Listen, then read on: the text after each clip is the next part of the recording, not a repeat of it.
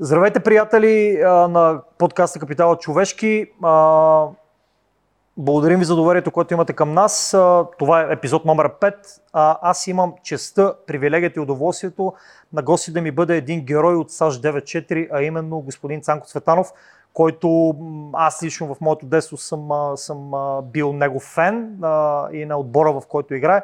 Така че очаквани много интересен разговор, в който ще търсим допирните точки между бизнеса, между футбола, между менеджера, между треньора, между футболистите, служителите, между детско-юношеската школа и стажанските програми в корпорациите. Така че вземете си спокойствие, наострете уши и се надявам това нещо наистина да бъде много полезно за вас. Господин Цветанов, чест и почитание. Цанко, добре дошъл в нашия подкаст.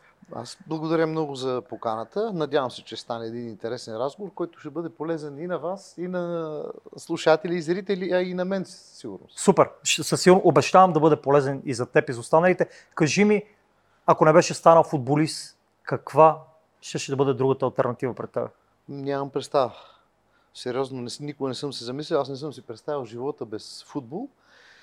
Сега на по-олегнали години, може би си мисля, че щях да остана някъде по моя край. Сега аз съм е, родом от едно свищовско село, българско сливо.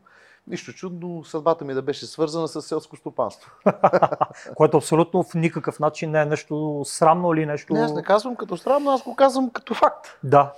Добре, а, а как, реши, как реши да станеш футболист? Не съм решавал. А, Просто от порождение, откакто се помня, аз съм с топката в крака махалата имаше батковци големи, които всяка вечер събирахме на поляната зад къщите на селото и играехме футбол. Така че просто живота ми е футбол. Не съм мислил за кариера. Аз играя, играех и продължавам да обичам футбол. Всъщност играех футбол, сега съм треньор, но и до ден днешен аз се наслаждавам. За мен е огромно удоволствие ако мога да играя футбол. Така да иначе играеме футбол с приятели. Вторник и четвъртък се събирахме, преди да почна работа в Левски. Всеки вторник и четвъртък, 5 часа на метални конструкции, играеме малки вратички. Супер. Добре, а как запази с времето тази енергия, която излъчваш и това желание да се занимава с футбол? Ето не е енергия, то е любов. Добре. Просто любовта към играта. Аз съм, или някъде сега на стадиона четох, на Васил Левски, нали има? Човек е човек тогава, когато играе. Да. И аз съм човек тогава, когато играе в футбол. Добре. А имаш ли наблюдение дали футбола все още е в, глади, в главите на младото поколение? Защото аз не съм толкова млад, но съм на 39 години и по наше време, казвам преди 20-25 години, ние от сутрин до вечер ритахме, играехме, спукахме десетки топки. Сега дали го има това нещо? Има го поради причината, че в, на много места в България толкова много деца, специално момчета, сега вече и момичета, е, обичат и играят футбол. На детско ниво, естествено. На юношеско ниво. Като казвам момичета, какво ти е мнението за женския футбол? Ами това, което виждам, те започват да се доближават до мъжете. И ако ми позволиш едно отклонение, Олимпиадата показа, че явно българските жени са по-добри спортисти от българските мъже. В футбола все още не са ни стигнали. Да се надявам, че ще доближат или ние ще си подобрим нивото, за да не могат да не стигнат и да има какво да гонят. Тъй като в момента мъжкия български футбол върви назад, нямам преки впечатления от женския футбол. Надявам се, че се развива позитивно той. А до кога според тебе българския футбол ще върви назад? Докато не спрем да говорим и не започнем да работим. Български... Как... Да? Да, да извинявай. Е, българския футбол много се говори, прекалено много и прекалено малко се работи и се изисква. А това не е ли някакъв менталитет български? Много да говорим, а малко да действаме. Дела не. трябва, а не думи. Да, има много такива идеи или много такива неща са говорени в, в моята история, да кажем. Айде, като в футбола постоянно говорим. Детски юниски футбол, развитие, но за съжаление това е факт, че трябва дела. Кое пречи, да. кое пречи на теб хората наистина да са по-действени, а не по-малко да говорят, а повече да действат? Кое ни, кое ни пречи? Защото аз имам наблюдение на ниво бизнес е така, на ниво политика, вероятно е така, на ниво футбол е така. Аз винаги включвам и футбола, и политика, и бизнес. Мисля, че това е една част от нашето общество и няма как футбола да е различен от останалите сфери на обществото. Отново го казвам, ние не сме по-различни от всички хора по света. Преди малко ти ми спомена опита в една или друга държава и като футболист, и като треньор. Просто ние предпочитаме да намираме оправдания за нещо, да не, да не свършим нещо, отколкото да го свършим. Или изначалната идея е дайте ми първо, аз после ще ви дам.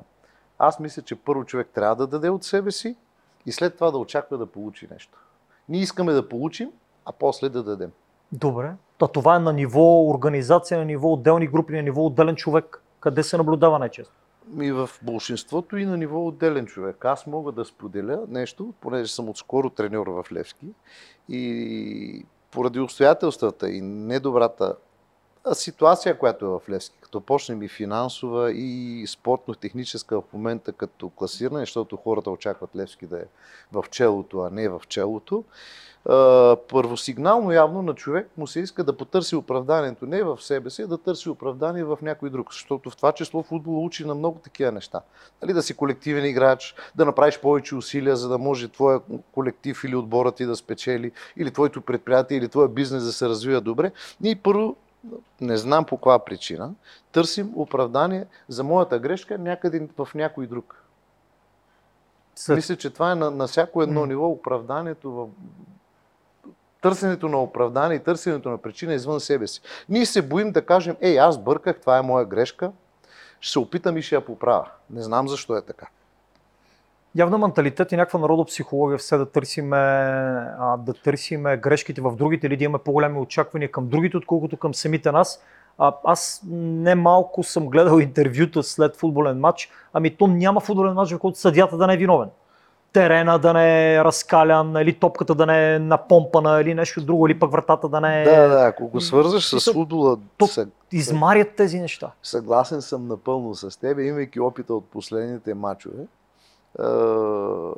Виждайки на какво напрежение са подложени съдиите от противниковите състезатели, деятели, никой не вижда казвам какво играе твой отбор, какво представлява, защо че не мога да си направим повече от 5 паса, защо няма на матч между 5 или 6 или 10 голови положения, а ние в матч с едно положение голово търсим причината в съдията.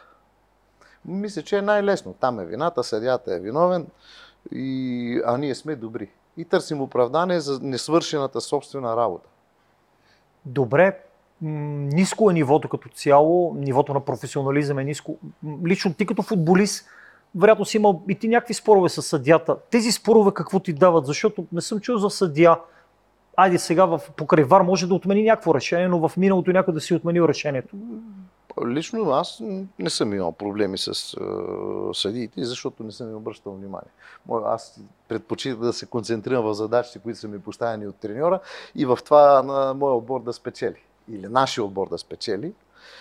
А пък, що се отнася до професионализъм, пак ще ти говоря за последния месец, в който съм в Левски. Аз съм приятно изненадан от това, че футболистите, за разлика от поколението преди, дори от моето поколение, прекарват доста повече време на стадиона и обръщат доста по-голямо внимание е, на себе си или на подготовката си. За съжаление, явно, че е, някъде в годините нишката се е скъсала и ние не сме успели да извлечем максимум от качествата на тези футболисти. Или да ги направим, да вземем, да ги направим по-добри футболисти. Ще го кажа как, от гледна точка на това, че те имат качество и потенциал, но не са развити достатъчно. Добре. Ако аз съм служител в дадена компания, не е задължително моят менеджер да ме развива постоянно. Как е, при, как е в футбола? Трябва ли аз, ако съм футболист, да очаквам от теб като мой треньор постоянно да ме развиваш, да ме буташ, да ми даваш шансове или по някакъв начин да ми протягаш ръка? Не трябва ли това нещо да се извоюва или по някакъв начин да се докаже? Виж, много приятно ме изненада, защото аз като треньор винаги търся какво аз не съм направил достатъчно, за да може моите служители или моите, моите футболисти, или нашите футболисти, дай по-добре да говоря на нашите футболисти, да са по-добри. Аз винаги търся къде аз, какво не съм аз направил достатъчно, за да могат те да покажат най-доброто от себе си. Гледната точка твоята също съм съгласен, че очудващо е, ще го кажа пак през моята призма. Очудващо е, за мен е най-лесният път в момента в България едно дете, да стане милионер, ако има качество да играе футбол, защото футболисти се търсят и се плащат огромни пари. Пазара е отворен, света е отворен и е, няма нищо по-лесно от моята призма, да играеш футбол, да си добър и да отидеш да спечелиш, да станеш един път финансово богат, втори път уважаван. Като личност и като фигура. За съжаление, това не се получава с нашите футболисти и ми е чудно защо. Можем с тебе да потърсим и причината. Защото Македония има играчи във Висшата лига, приеме. Северна Македония. Всички, само ни стъпихме и нашите футболисти не успяват да се покажат на най-високо международно ниво. А дали нивото на детско-юношеските школи в България се доближава до нивото на, на, на съседните нам държави? Защото много е погрешно да сравняваме България с Германия или с Англия, защото това са несравними неща. Да. А, но нивото на детско-юношеските школи, нивото на детско-юношеските матчове и цялата тази байгановщина на моменти по тези по-малки населени места, а това не отвръщава ли младите хора, когато цял матч се псува или по някакъв начин Ама... тегне някаква несправедливост от съдята или от противников отбор или от публика? Значи отново се връщаме на това, че търсим причините някъде другаде. Да, аз в последната година-две, в които бях без работа или бях в творчески отдих, ходих да наблюдавам юношески мачове. И за съжаление, поведението на хората, които са пряко свързани с мача, част от треньорите, част от създателите, огромна вина имат и родителите, се държат отвратително. Не само в по-низките нива. Защото аз съм гледал мачове на ЦСК, на Лудогорец, на Левски, на Славия. И насякъде има хора, които се държат не на нивото, на което би трябвало да бъде един футболен клуб и като Левски, ЦСК, Лудогорец. Смея да твърдя че Лудогорец имаха добро поведение, някои от треньорите и състезателите на Левски имаха добро, някои имаха лошо, ЦСК по същия начин. И затова казвам, че футбол е извадка от обществото. И в детско-юношеския футбол, който го дъвчем като дъвка, също не работим достатъчно. Ако вържеме стъжанските програми в една компания и футболните академии на отборите, доколко можем да разберем, че една футболна академия работи, колко футболиста от нея трябва да бъдат в първи отбор, за да разберем, че тя работи, че наистина захранва първи отбор с футболисти? Ами най-доброто, ако успее всички футболисти да са в, от академията, са в първи. Твоето значи, поколение 90-те години Това беше значи, така. Че, да, но и, и света беше друг. Това значи, академията работи перфектно. Но ако да приемем, че ако академията всяка година подава по един футболист, който е на нивото на мъжкия отбор, това би било добър атестат, защото всяка година в мъжкия отбор може да играят хора от 18 до 32, 35, може би и като Мартин Камбуров, който показа и до 40. Така че би било добре, ако основата в отбора, приемаме, че има 20 футболисти, половината поне от тях да са в мъжкия отбор, да са излезли от академията. Съжаление, световната тенденция е по-различна. И ние всички я виждаме. И последния голям отбор, топ отбор, който беше, който игра с играчи от своята академия, беше Барселона. Коя година беше това? Преди 15 на години. 15 години. Да. А що се отнася до това, знаеш ти ме връщаш в една моя идея. А, ние в България футбола го третираме като нещо отделно от бизнеса. Футбола не е бизнес в България, футбола е някаква игра, което някой си чеше крастата. И ако обърнем модела и ако тръгнем да търсим бизнес модел в футбола, мисля, че ще успеем повече. Аз мисля, че водещите отбори или а, отбора, който най-много доминира в България последните няколко години, е именно интерпретира футболния отбор като някаква корпорация с приходи, с разходи, с маркетингов отдел, с администрация, с а, организация, с измервания на, на представянето на самите футболисти и вероятно нещата се виждат. Еми, за ако говорим Да, за Лудогорец Лудогорец, говорим, да. да, това е един а, европроект. Аз, а, ние така го наричаме, че това е един европроект, защото Лудогорец а, прави добър, добър продукт в България, събира добри кадри, прави добър продукт и отива да печели европроекти, които са европейските клубни турнири. Да, да, ма този добър европроект не е с Да. български футболисти. Но, за съжаление, явно, че българските футболисти или част от тях не отговарят на нивото Лудогорец. В интерес на истината, двама от водещите футболисти са българските футболисти. В момента Десподов и Недялков са водещите футболисти на Лудогорец. Ако приемем, че тяхната академия всички говорят, че не създава, защото база и условия са създадени, не създава, просто защото нивото им е достатъчно високо и не всички български футболисти те могат да си ги позволят, макар че те направиха нещо добро, като върнаха Десподов и Недялков. Мгм. А пък останалите отбори се опитват да кажем да създадат футболисти, които да препродадат. Това също е някакъв бизнес модел. Тоест това е едно от, едно от разклоненията на тази детско-юношеска школа, ако съответно не пробие човека в водещия първи отбор, да бъде продаден. Едно от разклоненията е да, да създадеш толкова добри футболисти, че да изиграят някаква определена бройка мачове, година или две при тебе в а, отбора и в клуба и да бъдат препродадени на печалба. Това е ориентацията на голяма част от холандските клубове, които не са сред топ клубовете в света, обаче пък продават достатъчно на брой футболисти. Франция е на същия принцип. Даже идвайки насам си мислих и ще трябва да го споделя, че бедна България захранва богата Франция. Защото идвайки френски футболисти у нас, получавайки заплата, връщайки се във Франция, те инвестират своите пари и ги връщат там. Значи ние плащаме на, на френския футбол и на, на, на французите това, че те са измислили продукт, който е по-добър от наш. Ако приемаме футбола като продукт. А той е продукт. Той е продукт, абсолютно. Той е Да. продукт, който е силно разпространен, популярен и има своята, своите огромни печалби. Така че защо не? И България все още не е ориентирана да произвежда футболисти, които да продават. Български футбол обаче има и немалко зависимости. Политически, економически, може би и някъде локални такива.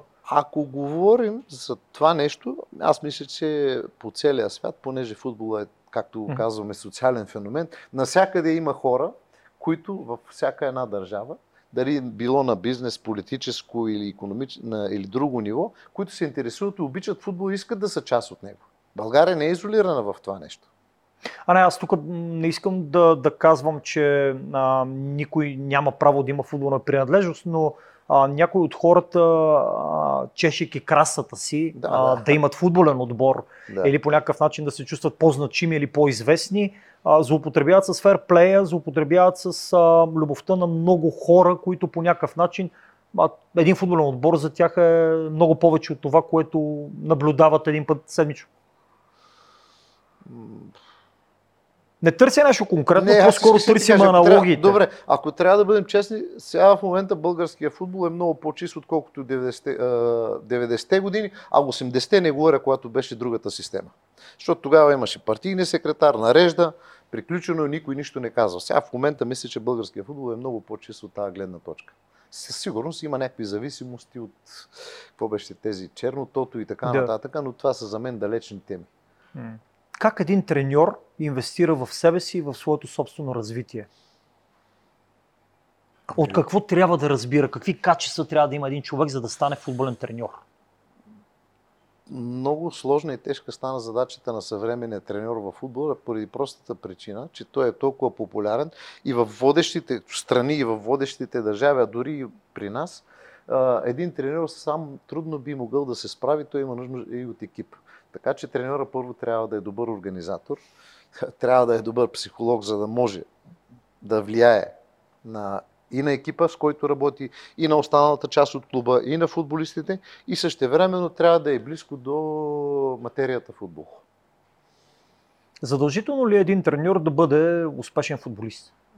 Не, рецепта няма, но пък е, успешният футболист има много по-голям шанс да стане успешен треньор, поради проста причина, че познава бизнеса отвътре.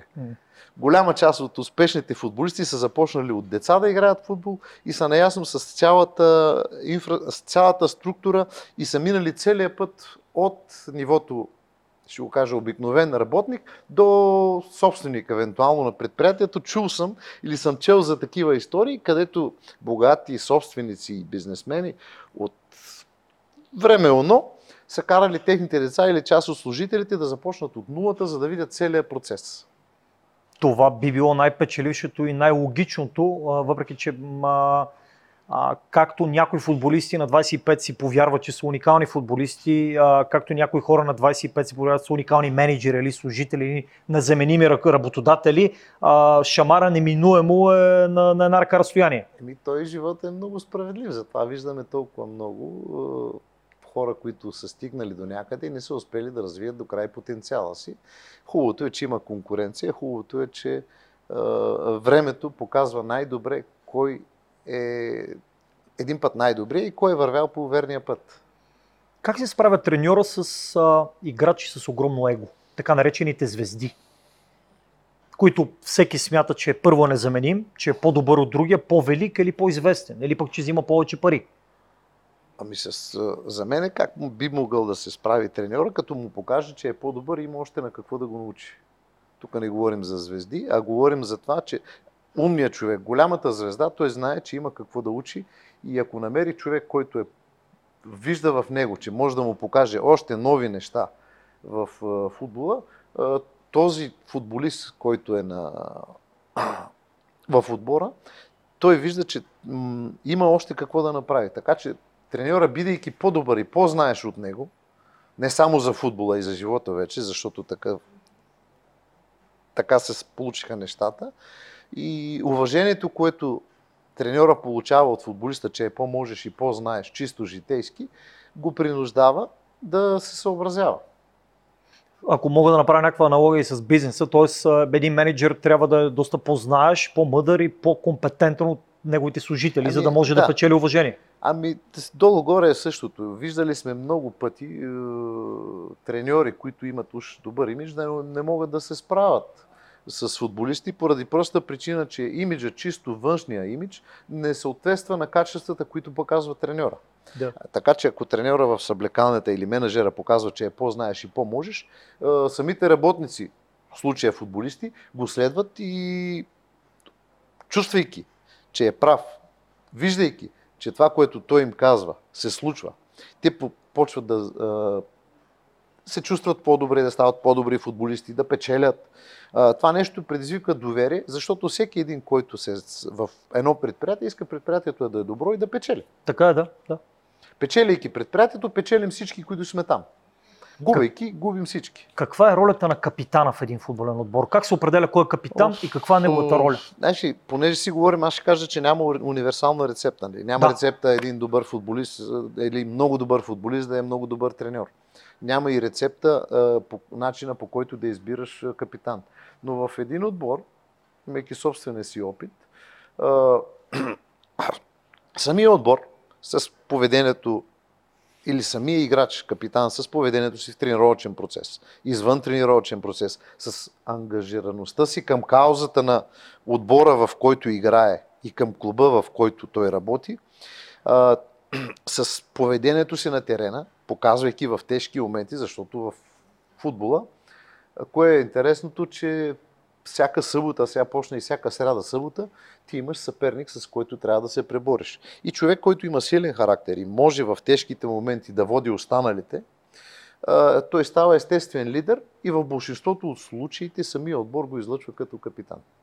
Това е много хубаво, че засягаш тази тема за лидерството, защото в, в мрежата LinkedIn и не само в, там, в професионалните мрежи, а, все още някои се опитват да разберат а, кои са качествата на един лидер, какво трябва да направи един лидер, за да води. А тук направихме хубава аналогия от капитана на един футболен отбор. Съответно, всеки един от а, нашите слушатели или зрители може да, да намери същата аналогия там, където работи или където би искал да работи. Да, Какви аз... други качества трябва да има един лидер според тебе? Само на терена ли може да ги придобият тези качества? Не, аз затова споменах, че това не е само това е поведението на човека. На... Ако говорим за футбол, за капитана отбора или за лидера, казвам чисто човешки качества. Спорта е много интересно и в частност в футбола, защото казах ти, че а, винаги се получава футбола е игра на грешки и ти трябва да си готов да поправиш грешката на партньора си. Даже както често си говорим, ако един сбърка, другите 10 трябва да направят максимум усилия, за да му поправят грешката.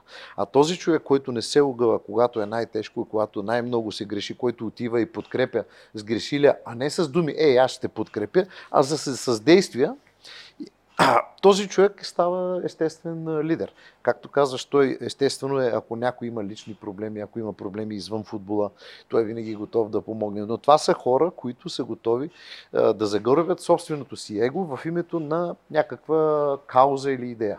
Кои бяха лидерите от твоето поколение на локално българско ниво и международните такива, които си ти направили силно впечатление там, където си играл? В большинството от случаите, това, което си спомням като футболист, капитаните на отборите, които са били, не винаги са били е, водещите играчи или лидерите. Обикновено лидер е атакуващия футболист, който завършва усилията, който има самочувствието да, да вкара гол, защото за да вкараш гол в футбол е доста по-трудно, отколкото за един е, защитник като мен, който трябва да разруши нещо или трябва да развали, трябва да избие топката. Обикновено лидерите се формират по уста вратар, централен защитник, централен полузащитник, централен нападател. Има и изключения, нали, когато са водещи фигури в съвременния футбол. Може да говорим за Меси, Роналдо, ние всички ги споменаваме, но почти всеки един отбор има своите водачи и зависимост от тяхното ниво и качества, тези отбори е, постигат резултати. Не, не искам да споменавам конкретни имена, минах през много хора, на много места различни хора са били. Дали е бил защитник, дали е бил треньор. Аз споменавайки имена, няма да е колегиално към Добре. останалите. Добре. А, като каза, че треньорът трябва да бъде и психолог, а, как един треньор придобива качеството да бъде психолог, защото в бизнеса има определени академични такива специалности.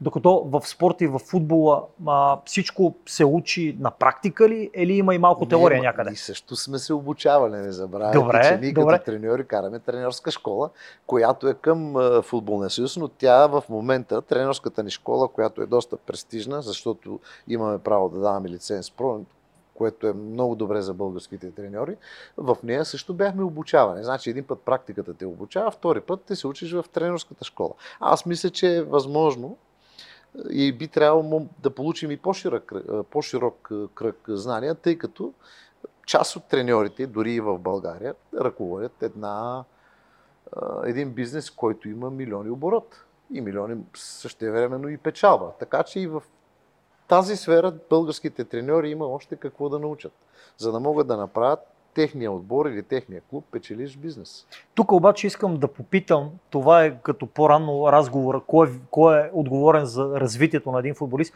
кой е отговорен за развитието на един треньор? Тоест, вероятно има възможности много да, един треньор да се развие, обикновено когато е в творческа почивка.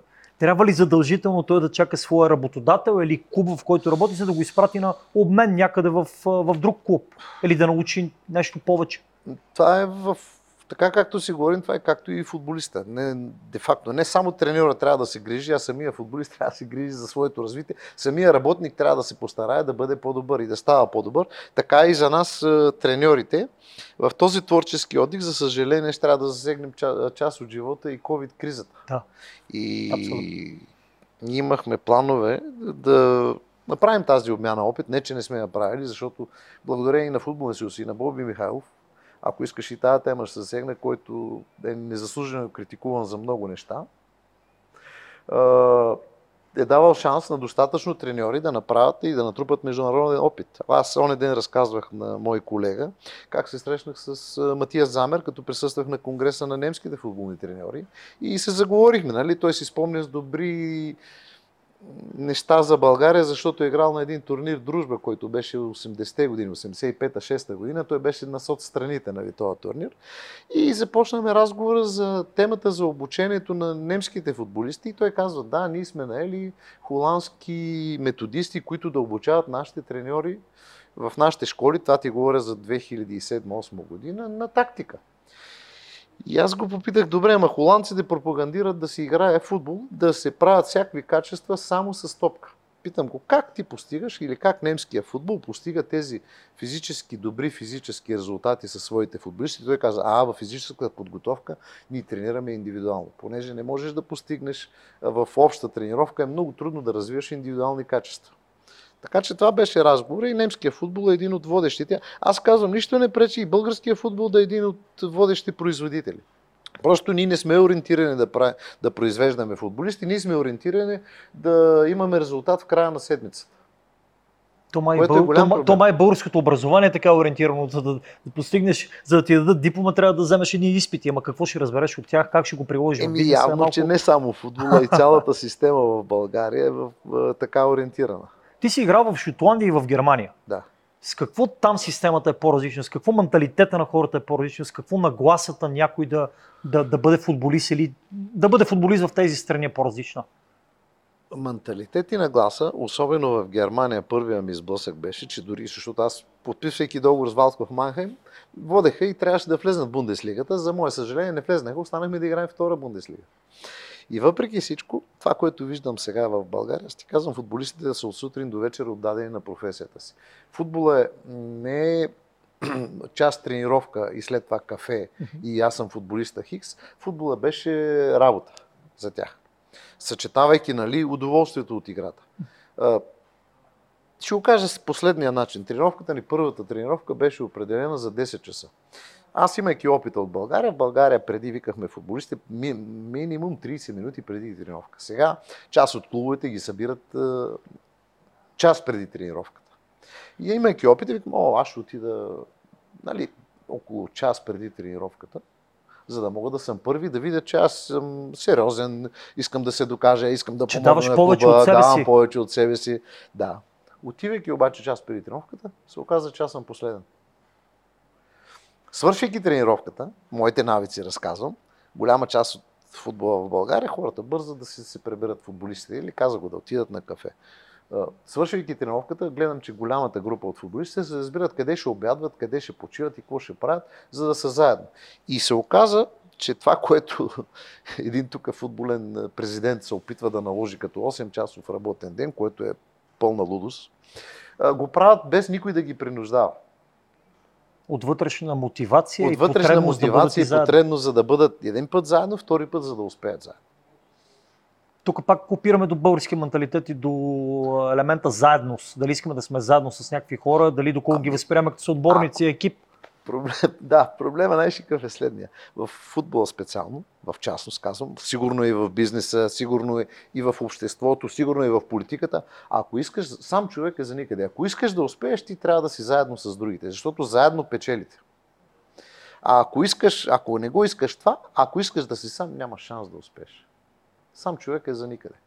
И та, мисля, че тази липса на заедност в определени предприятия, бизнеси, общество, футболни отбори, води и до, до неуспех. Там, където хората успяват да са обединени, дали има фигура обединяваща капитан, дали е треньор, дали е ръководител, там, където хората са обединени и са заедно, там има и успехи. Там, където са разединени, там няма. Последният обединителен успех, на който аз съм бил съвременник, макар и че бях тогава на по-малко от 14-15 години бях, а, това е САЩ 9-4. Това в моето съзнание е последният така национален обединителен момент, извън някакви локални а, а, кризи, катастрофи или някакви травматични а, събития, които а, бяха ден до пладне едва ли не. А САЩ 9-4 беше обединителен елемент, защото тогава може би разделението, или аз като по-малък човек не съм го усещал толкова на сини, червени, зелени, оранжеви, на, на този режим, на този режим. И хората ни си бяха заедно, защото видяха нещо, което никога не са очаквали, че ще стане, то стана. Ами, сега, през годините, като си, знаеш какво не са очаквали? Ти ми го зададе въпроса. Казвам, ние българите с нищо не сме по-различни от останалите народи. САЩ 9.4 показа, че ние можем да се сравняваме и не сме по-лоши от най-добрите в света. Един път в футбол, втори път в спорт, трети път би трябвало да е в бизнес и политика. Просто а, не знам защо понякога се подценяваме повече, отколкото заслужаваме или не заслужаваме. Не оценяваме достатъчно своите собствени качества. САЩ 9.4 показа на България и на българите, че българският народ е добър, достоен. Малко, нали, говоря, звуча така мегаломанско, но че българите не сме, казвам го, не по-лоши от всички останали народи в света и сам от нас самите зависи а, докъде ще стигнем, как се подредим, дали е държава, дали е предприятие, дали е бизнес, дали е образователна система, дали е футболен клуб. Така Отново- разсъждавам да, аз сега. Да, отново опираме обаче пак до това, до заедността, до разбирането на добавената на стойност на, всеки отделен индивид. Каква добавена стойност си даваш на обществото? Дали даваш нещо повече или гледаш само собствения си интерес? Аз подобно нещо наблюдавам а, последните години а, през призмата на това, че а, първо няма заедност, второ няма еднаква или единна стратегия, или няма нещо, което да обедини тая нация, да, да, да вървим напред, да даваме нещо, една екстра повече от това, което се очаква от тебе. Примерно, както ти си отишъл един час преди тренировката, без някой да те е карал. Да. Тук при нас по-скоро чакаме някой друг да направи, за да не се предсакаме ние. И едва тогава, евентуално, можем да го направим, ако не саботираме този, който го направи и не го обявим за връзкар или за нещо друго. Да, то е много лесно да се слагат епитети. Въпросът е, казвам. Надявам се, че хората ще ос- осъзнаят и осмислят. Аз очаквах след всички тия промени, понеже аз съм живял в един не много, но в един друг свят. Аз като треньор бях също в... е, Всъщност като треньор не съм бил в... е, Както аз го наричам, нормалния свят или западния свят. Като треньор съм бил в България, а в Кипър, който е нормален, и Казахстан. И предпочитам, ако някой ме пита, Запада преди изтока. Предпочитам този модел на работа. Но докато хората не погледнат в себе си, собствените си очи и не започнат всеки, приемаме футболен клуб Левски, където аз съм на работа, да започнем да работим, да възпитаваме, да обучаваме деца, юноши, футболисти, които са сега в клуба, да бъдат играчи на Левски, да отговарят на имиджа на Левски, защото Левски е най-големия клуб в България, най-обичания клуб в България. Нашите футболисти трябва да започнат да се държат на нивото на Левски. Първото е държанието, възпитанието и след това ще дойдат и резултатите на терена, ако те искат да го направят. От тази гледна точка, ако всеки един се погледне в себе си, казвам всеки един българин, знам, че всички сме различни, и ако започнем да работим, мисля, че ако това го направи Левски, ЦСКА, Лудогорец и всички български клубове, нивото на българския футбол се качи. Да, ти ще кажеш, това зависи от е, ръководителите. И ръководителите не знам дали осъзнават, че това е единствения път за развитие, че всички казват, модела бащица е изчерпан, ама като няма модел бащица, трябва да направиш бизнес модел, където да могат да дойдат парите. Казвам, единия бизнес модел е Лудогорец, които инвестираха огромни средства. Преди да постигнат тези или да успеят да печелят тия европроекти. Другия път е да работиш много, да създаваш продукт, който да продаваш и реинвестирайки го, отново да си в, на добро положение, да си в добро ниво и да си конкурентоспособен. Вероятно тези, които управляват тези клубове, собствениците на капитала едва ли не, а, може би трябва да имат някаква нагласа за по-голяма дългосрочност.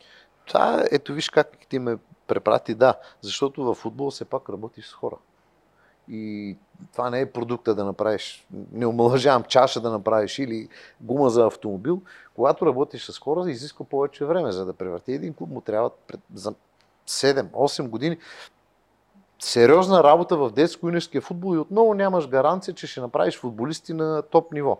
Но аз не приемам, че България е имала преди 30 години таланти, а сега няма за футбол специално. Значи проблема е някъде в нас всичките, които сме в футбола. Че не работим достатъчно.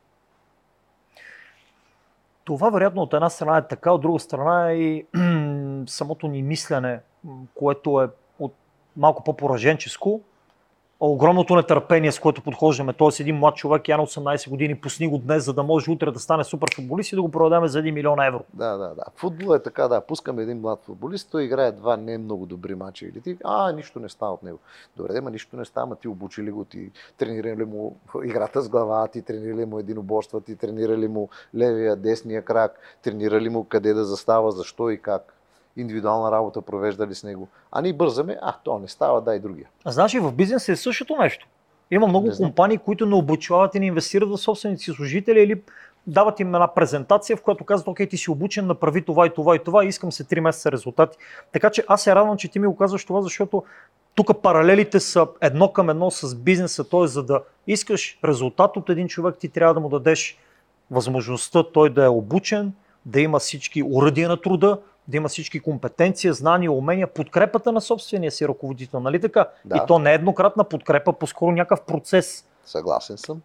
Значи говорим за едно и също нещо. Аз се радвам, че съм поканен тук при вас, защото аз винаги свързвам футбола с бизнеса. И не мога да разбера защо футбола...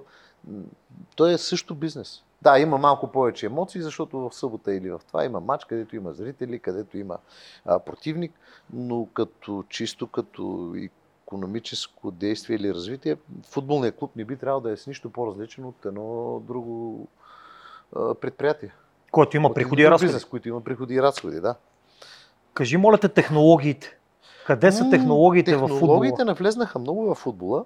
Част, аз, понеже съм някак сега ще го кажа, надявам се някакво средно поколение между младите и по-старите, част от моите приятели от Германия, а, ей, лаптоп тренер. Че те били треньорите с компютрите, не? Да. лаптоп треньорите, да. което до някъде е и добре. Технологиите помагат. За, за какво помага? Старите треньори принципно са свикнали, а, гледам го на око, това също е опит обаче. Дали е изморен футболиста, дали не е изморен, дали може да го предпазим от контузия или от травма. Докато сега, ползвайки GPS системите, ти виждаш доколко се натоварва футболиста и кой футболист е предразположен към травми, защото се натоварил повече. И това е във всеки един тренировъчен ден и ти можеш да проследиш в развитие този футболист, кога да му дадеш почивка, кога да пропусне и матч, защото преди се знаеха 11 титуляри, 3 резерви, всичко е приключено. Сега футбола стана много по-тежък от гледна точка на динамика, на темпо, на ритъм и започна да участват много повече играчи. Даже с, аз приветствам добре, че видите COVID, за да имаш... С петте смени. Да. И какво се оказва? Че ти имаш треньора, има голям инструмент за влияние, защото ти смениш, имаш право да смениш 50%, да подсилиш 50% от отбора си. Защото петте смени, това са 10 полеви играча, ако смениш 5 полеви, това са 50%. Което дава право и възможност на треньора да влияе много повече, ако има достатъчно кадрови потенциал. Технологиите за какво друго помагат в футбола? Тоест, ти като треньор, с какво на тебе, освен това, което сподели, с какво друго ти помагат? Другото, с което помагат, е много по-лесно да се разузнават противници. Защото имайки постоянно анализи, имайки вече и анализатори большинството, или виж, големите клубове имат огромен став. Имат а, огромен щаб. По-малките се съобразяват с по-малки неща и търсят да интерпретират. Но технологиите също помагат а, за подобряване чисто тактическата дисциплина на отбора поради проста причина, гледайки мача, имайки камера, която визуално наблюдава целият терен, а не камера от телевизията, която ти показва само там, където е топката, ти имаш много по-добра ориентация за позиционирането на твоите играчи и много по-лесно можеш да им го покажеш и на тях, за да видят къде им е позицията, а визуално показвайки на всеки един човек, разумният човек, той вижда и се поправя на следващия път. Даже чета нямах възможност заради това COVID да видя. Чета и Хофенхайм, когато ходихме преди 2008 година, бяхме на базата им. Това също бяхме изпратени от Футболния съюз. Бяхме на базата им, новата база, която я построиха. Сега в момента те на живо излъчват тренировката и на живо треньора може да покаже на футболиста къде му е грешната и коя му е лошата позиция. Което още повече подобрява е, играта на един отбор или колективните действия на един отбор. Знаеш ли, преди време си бях замислил, аз по професия и по образование съм човешки ресурси и HR. Преди време си бях замислил дали за определени професии или по-високи позиции няма хляб за така наречената агентска позиция, както е в футбола, да имаш агент. Ти като футболист да имаш свой собствен агент, който на база на това, което ти можеш, да ти намира работодател, клуб или нещо подобно. Каква е ролята на агентите в футбола? Ами, тук има едно противоборство между клубове, между ФИФА и УЕФА, между федерациите и агентите, поради проста причина, че агента защитава само единствено собствения си клиент. ФИФА, УЕФА, организациите и клубовете, те по-скоро отговарят за по-широк кръг хора или гледат интереса на клуба. Аз не виждам нищо лошо всеки един футболист да има агент, дори и треньорите също имат агенти, така че не виждам нищо лошо и добрите работници, специалисти да имат свои агенти. Най-добре ми обясни нуждата, за мен, нуждата от агенти Лодър Матеус. Като дойде тук и беше тренер на националния отбор, бях му известно време помощник. И почнахме да говорим. Викаме, ти си Матео, за какво ти агент? Ти си достатъчно знаеш в футбола, достатъчно разпознаваем, достатъчно опит.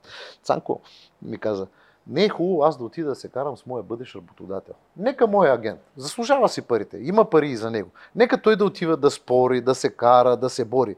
Аз нека да остана да се концентрирам чисто в моята спортно-техническа дейност. И приех го това нещо че е явно, че има нужда и от тези хора. Въпрос е в а, противоборството, което е между агентите, а, агентите и организациите.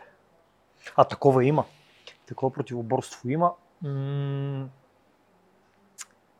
бих искал да те попитам как и по какъв начин а, две неща ще те попитам. Понеже в, в, в, в, в бизнеса, ако даден служител напуска прекалено много една компания, той се интерпретира като служител, който не е особено неблагонадежден, такъв рисков, не знае какво иска или примерно е много конфликтен или нещо подобно.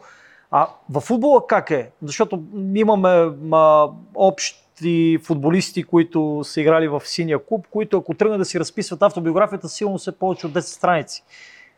Как Аз- се гледа на, на, на, на, на това нещо от дългосрочността на един футболист или треньор? Аз в случая няма да коментирам само синия клуб и само Левски, а ще коментирам общия знаменател. В момента, в който един треньор или един клуб тръгва, тръгва да търси футболист, има вече, пак е съвременни технологии, а, а, има визитка, има CV. Като погледнеш CV-то на един футболист и като видиш, че е сменил много клубове, ти започваш да питаш какъв е проблема. След като е сменил много клубове, значи за мен този футболист не е особено благонадежден, както работника. Поради проста причина, че той, въпреки че има добри индивидуални качества, не успява да се, вклю... да се внедри в колектива. А малко за тези играчи, които сами могат да водят един отбор е, напред. Поради тази причина е същото. И ние треньорите, когато избираме футболисти, гледаме футболисти, които е, са играли повече в един определен клуб. Иначе, често сменяйки някои имат да и на 6 месеца сменят Да. клубовете. Това показва някакъв проблем, за да можеш да работят в, за обща кауза. Не е по-различно. България е изключение от това, поради липсата на ние просто не сме направили достатъчно футболисти и голяма част от а, опитните български футболисти, понеже наистина няма български футболисти, искаш да вземеш български футболист, добър, който да е на нивото и да те качи на по-високо ниво е трудно и голяма част от тези футболисти обикалят по клубовете. Вие ги знаете. Аз и, имам, има български футболисти, които са сменили сигурно 12-13 отбора в... а, Има, да. Има. Има такива. Мгм. Има такива. А, добре. Но текучеството не е добре, нали? Аз съм чувал от е, собственик, че ако сменеш дори 30% от персонала си, ти си обречен на неуспех в краткосрочен и дългосрочен план. Тук вече е основен въпрос дали доколко някой гледа дългосрочно. Дали доколко някой не търси бързи резултат от днес за днес, дали доколко тези инвес... така наречени инвеститори в България, които са тук, а, идват заради ефтината работна ръка, заради бързия резултат и за бърза реинвестиция. Така че до някаква степен, може би, да, не е правилно да смениш 30% от а, наличен си състав, нито пък отбора, но по някакъв начин, водейки от някакви по-задни мисли, се е случвало. Аз пак ще дам пример. Знаеш, с моята е, чисто футболна а, кариера като футболист, понеже ти говориш за смени и за това, аз ще си спомня а, 90-те години, когато Левски е, беше водещи отбор. 93-та, 6-та година Левски беше най-добрият отбор и с разлика се справяше с съперниците. Тогава през Левски минаха около 18 до 20 футболиста в тези 3 години. ЦСКА смениха 70. И ако някой не знае, мога да задам въпрос. Аз лошо се изразих. Трябваше да задам въпроса. Един клуб е сменил 70 работника или един, едно предприятие е сменило 70 работника, а едно друго е имало само 20, защото има нужда от 20. Кое предприятие се е представило по-успешно? Същото, същия пример ще си дам през Гърция, България на, на световното първенство. Първи матч България загуби 3 на 0. Гърция загуби 4 на 0. На следващия матч един от треньорите смени 6 или 7 футболиста. Другият от треньорите направи само една промяна. Кой отбор спечели? Понеже знаеш, Да. и в този, поради тази причина смятам, че когато си изградил нещо, което вярваш, големите промени ти пречат да постигаш резултат. Към края сме на нашия разговор. Ти си дал десетки, стотици интервюта. Как възприя това, това, тази тема, която се опитахме да обхванем с теб, за допирните точки, за футбола, за бизнеса, за хората? Аз съм Им- много щастлив и много се радвам. Ти си първия, който задава такива въпроси, а в моята глава непрекъснато и в обкръжението, в което съм, ние непрекъснато коментираме тези теми, специално тази, която, че футбола не е по-различен, футбола е бизнес и трябва да го поставим на бизнес основа. Ти каза сам, в България понякога е поставен, а не само в България, в по-голяма част от нашето източно пространство, футбол е поставен на друга тема, не на, друга, на друго ниво. Защото ние, за съжаление, изгонихме хората от стадионите. Мгм. През 90-те години, защото никой не го вълнуваше, имаше достатъчно е, пари от всякъде. Те не си ли тръгнаха и от държавата хората? Ами 90-те да, години. част от, да, другото не направихме добри условия. Ето, с нощи гледах отново Швейцария. Сервет, прекрасен стадион. Погледа, погледа е, Словения, прекрасни стадиони. Ние не създаваме условия хората да дадат на матч. Ще дам пример с дъщеря ми, тя ще ми се сърди. Тя не иска да ходи в България на матч, защото няма условия. Като отивахме на Уембли с националния отбор, там загубихме, това е друг, друга тема. А, вика, тук съм готова. Всеки матч да идвам. Готова съм да си платя и да идвам всеки матч. А в България до стадиона стигаш трудно. Место за паркиране няма. Входа мръсен. Седалките или изпотрошени. Или... Ни в футбола първото нещо, което да трябва да направим е да направим инфраструктура. Всички клубове. Ако направят добра инфраструктура, ако направят добри условия, и следващото нещо ще дойде, за да можем да произвеждаме и добри футболисти. Няма как с без условия да произвеждаме добри футболисти. Ние нямаме стадион. Извинявай, ето, моята любима тема. България, това е срамно. 20 век играем на допотопния от 45-та година Васил Левски. Това вече е въпрос да. не към само футболния съюз, а към всички, които уж много обичаме футбол. Имаме стадион в Лудогорец, който е приличен, но той не е за най-високи... Той е с по-малък капацитет. С по-малък капацитет и не може да приема най- мачове от най-високо ниво. И имаме една трибуна, която, ако не се сложи козирка, скоро време на Герена ще се разруши. Без да, без да засягам никой, в почивката, която бях, ходих на матчи на българска армия. И тук там е бомбардировка, ти не можеш да стигнеш. Бе. Ти от, от това пътя е дупка до дупка. А доколко спорта е приоритет на българската държава? Еми на думи е приоритет. Не знам как е, казвам на, на дела. Аз говоря в частност за футбола. При условие, че нямаме стадион, едно хубаво нещо се е случило базата. Имаме страхотна база, на много добро место, което е позитивно, но само една база с помощ от държавата не стига. Аз мисля, че държавата наистина, ако обича футбола и ако иска футбола и спорта в частност да се развиват, трябва да се намери начин, за да се построи един модерен стадион в България. И сравнявайки се, погледнете съседна Румъния, погледнете Турция, погледнете Северна Гърция. Македония. Там стадиона също е поне огромен. имат един стадион, да. Те поне имат един стадион. Цанко, пропуснах ли нещо да те питам за финал? Нещо, което ти да искаш да ми го кажеш? Аз мисля, че прекалено много говорих на теми, които ме вълнуват, така че не знам, ти ще прецениш. Аз Ами- съм щастлив от разговора, който проведохме. Надявам се да съм бил полезен и на вас, и на хората, които ни слушат и гледат. Обеден съм, че беше полезен. Бих искал да ти благодаря за това, че а, си наш гост. Нищо. Уважаеми приятели, а, така приключваме нашият а, епизод с а, интересния, словохотлив и доказан Цанко Цветанов. Бих искал да благодаря на него, че отдели от собственото си време и че реши да сподели всичко това с мен и с вас. А, бих искал да благодаря и на нашите партньори Плеги и Work and Share, където снимаме този а, така все по-набира скорост подкаст.